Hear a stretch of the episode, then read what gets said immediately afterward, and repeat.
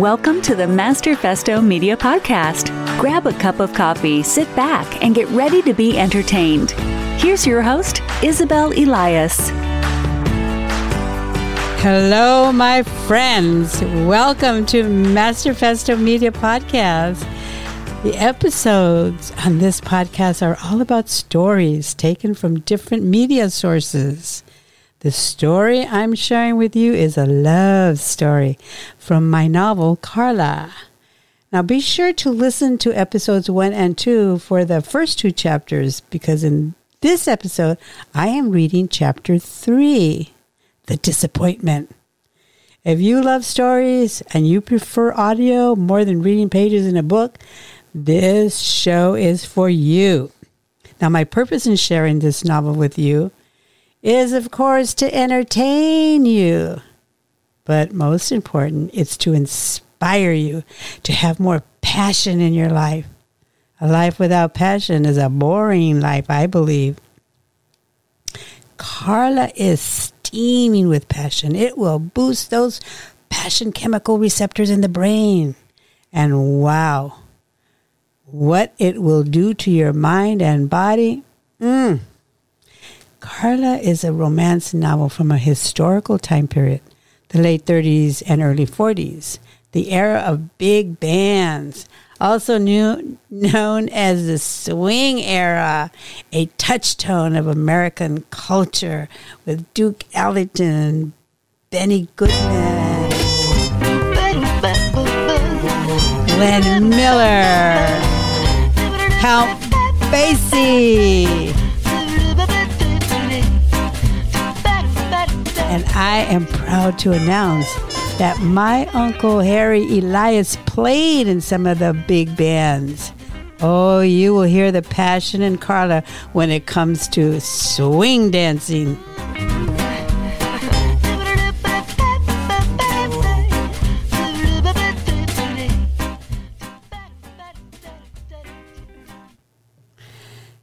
Well, the era also included the horrible, sad times of World War II. This was a global war that lasted from 1939 to 1945.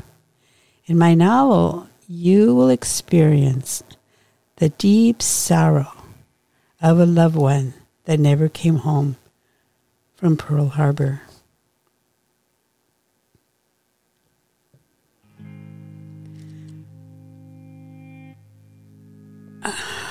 This chapter touches on the pain associated with falling in love, the heartaches, the disappointments. When we fall deeply in love, we can become vulnerable and off balance. Then disappointment sets in, and we either recover and get back our balance, or we continue to suffer and promise ourselves to never love again. It's very important to the balance of life to allow ourselves to be off balance in love so we could be balanced in life. This is taken from the story Eat, Pray, Love. Well, let's get to it. Chapter 3 The Disappointment. As graduation approaches, Carla's anticipation grows as strong as the heart of Texas. Nothing will stand in her way of competing in the finals with Herman. She practices her spins and splits every day. Unfortunately, Herman manages to have an excuse when it comes to practicing. He thinks that going to the Brown Derby on Saturday night is enough. So, most of Carla's practices is done with Maria or mama, and sometimes with the broomstick, which is just a little bit better than mama. Except for the dance practice hours, Herman and Carla managed to spend lots of time together. They become almost inseparable. Herman doesn't want to miss a minute away from seeing Carla. They have a special daily routine. Every school day, Herman rushes through the morning routine. He ties his books with a belt, swings them over his back, jumps into his pickup truck, and takes off to pick up Carla while she sits anxiously waiting for him on the front porch. Carla enjoys watching him struggle as he picks up her books and throws them in the truck and then runs back for Carla, almost leaving her behind. I almost forgot my precious flower, he says in a funny, loving tone as he picks her up by her tiny waist and gives her a big good morning, I love you kiss. And off they go to school. As much as Carla loves her week at school with Herman, she lives for the weekends. They go dancing every Saturday at the Brown Derby, where people stop and gather round to watch the amazing couple. Their connection is perfect. They look like they are two dancers melting into one. They are spectacular. On Sundays, Carla goes to church with Mama to keep her happy. Keeping Mama happy gives Carla more freedom to be with her love. After church, she hooks up with Herman and off they go for a drive, on a picnic, or just stroll downtown hand in hand. One crisp sunny day as they sit in the park watching little children joyfully bobbing up and down on a teeter totter. A purple butterfly swoops down in front of them. Carly, Carla gently puts out her palm, and the butterfly lands softly right in the middle of her palm. Herman is flabbergasted. Carla! That butterfly just landed on your hand. That is truly amazing. Mm, not too amazing, Herman. It happens a lot. I believe it's my garden angel disguised as a butterfly. I think you've been doing too much church going. A butterfly, your garden angel? Come on, Carla. That sounds a little crazy. At first, I thought it was a little crazy. But now I know in my heart that it is special, like a spiritual message or something. I once had a dream that the butterfly had a voice of a woman, and the voice said that she would always watch over me. Carla pauses, takes a deep breath, looks up at Herman with her big, bright eyes, and continues Herman, I believe this. I mean, how often does anyone see purple butterflies? And how many times have you seen one land on any part of your body? Well, you've got me there, Carla. I've never seen anything so spectacular. Maybe butterflies land on you because you have the beauty of a flower. After a fun filled, joyful weekend, it always seems dreadful to go back to the regular routine. Knowing that they'll see each other throughout the day makes it easier. They have one class together, math. Since math isn't one of Carla's strong points, Herman does all her math homework. He doesn't mind because this is a good excuse to see her in the evening. When math homework is finished, there is still English, science, and other homework in various subjects they count on to keep the evening going for hours. The glue that holds her love is strong, as strong as the roots of the strong as the roots of the giant oak tree in the center of town. Like the oak tree that gives shade, and people love standing under this magnificent tree. People love being close to Carla and Herman their energy fills people's lives with the sheer joy of just having a small part of what's special. Carla, with her bubbly, innocent personality, and Herman, with his charm, is a gift they give. Their energy is contagious and fun.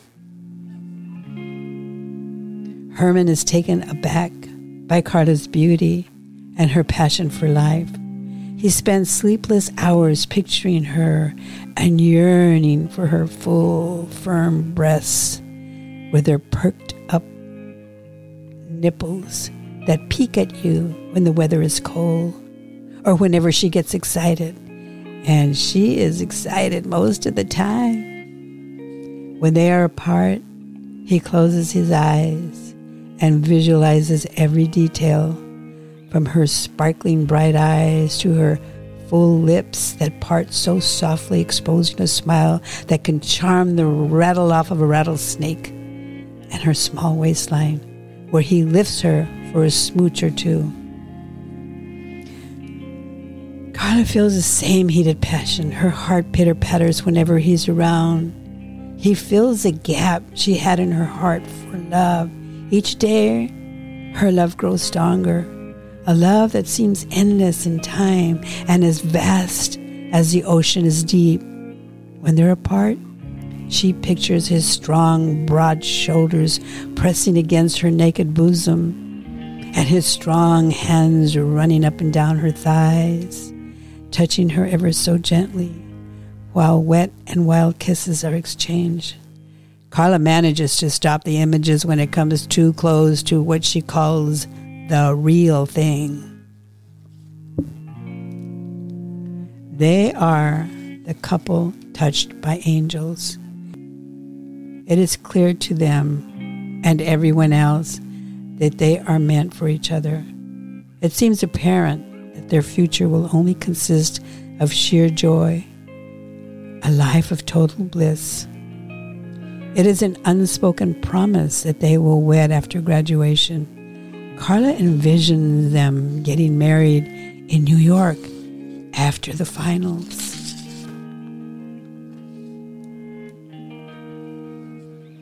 The setting will be perfect with gardenias all around, and Mama will give them their blessings right in the center of Persian Square. This is a dream worth cherishing. That's exactly Carla does. She relishes in visions of being Mrs. Herman Garcia. She pictures herself dancing all around the world with her handsome husband.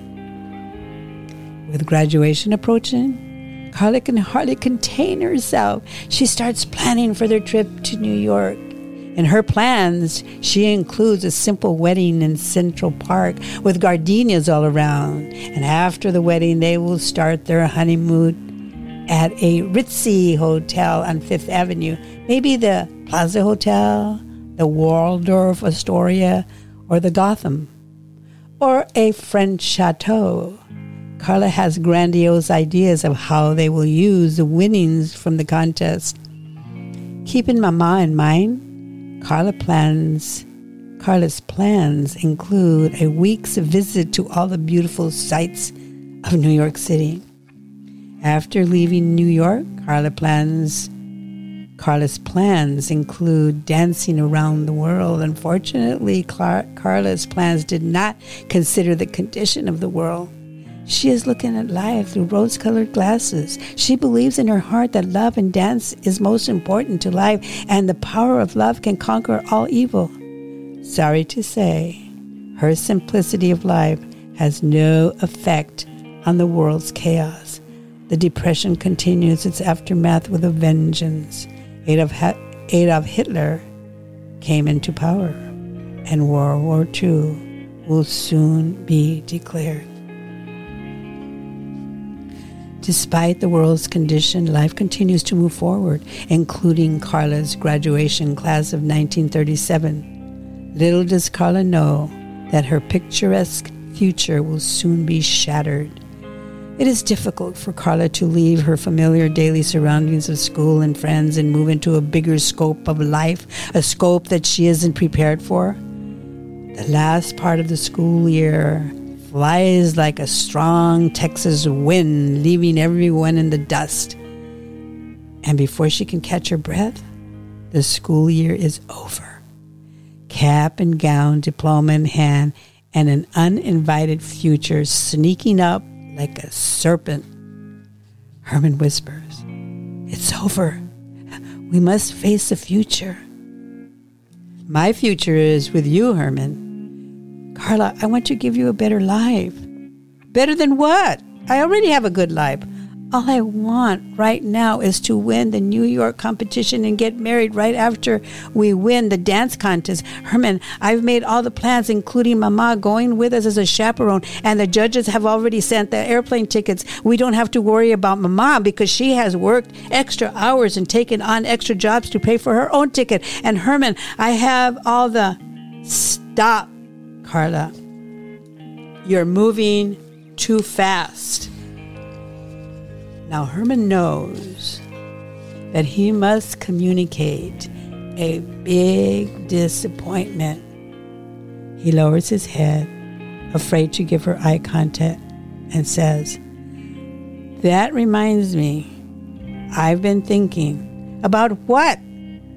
Carla responds with a tinge of fear. I have to move to New Mexico with my uncle for a couple of years, he announces. New Mexico? For two years? What is the matter with you? You can't leave me for two years. We have plans, lots of plans, and they don't include you leaving for New Mexico. And Herman, two years is a hell of a long time. Ooh, she is angry and feels very disappointed. Life is not turning out according to her plans.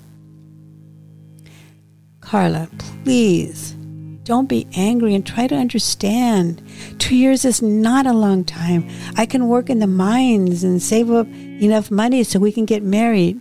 Right now, I don't have anything to offer you, and you deserve to have everything your heart desires. Herman, I don't care about all that. I just want us to be together and someday raise a beautiful family. We will, just not yet, he says, knowing that all this isn't sitting well with Carla. what about New York? She shouts. There's a long pause. Carla, I never intended to go to New York. It wasn't my plan to enter the contest at the Brown Derby. It is thrilling to be able to dance with you, and winning is special only because it's with you. I'm not a dancer and never will be. We only won because of you. That's not true, Herman. You are a great dancer, the best. And we already have the tickets. And what about Mama? Carla's tears are running down her cheeks as she speaks. Carla, please stop crying. I know what I must do. You're a dreamer, and that's beautiful. But someone must face reality. And dancing in New York is not what needs to happen right now. Carla feels as if her heart has been torn out and stomped on. Carla wipes her tears on her sleeve and takes off running. She runs all the way home, frantically crying. All she wants at that moment is Mama's comforting arms.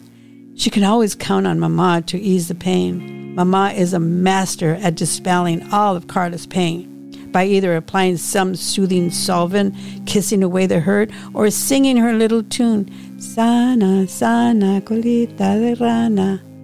That little tune works every time. Running past the front door, past the salon, and right into Mama's room. She falls into Mama's arms and cries for hours.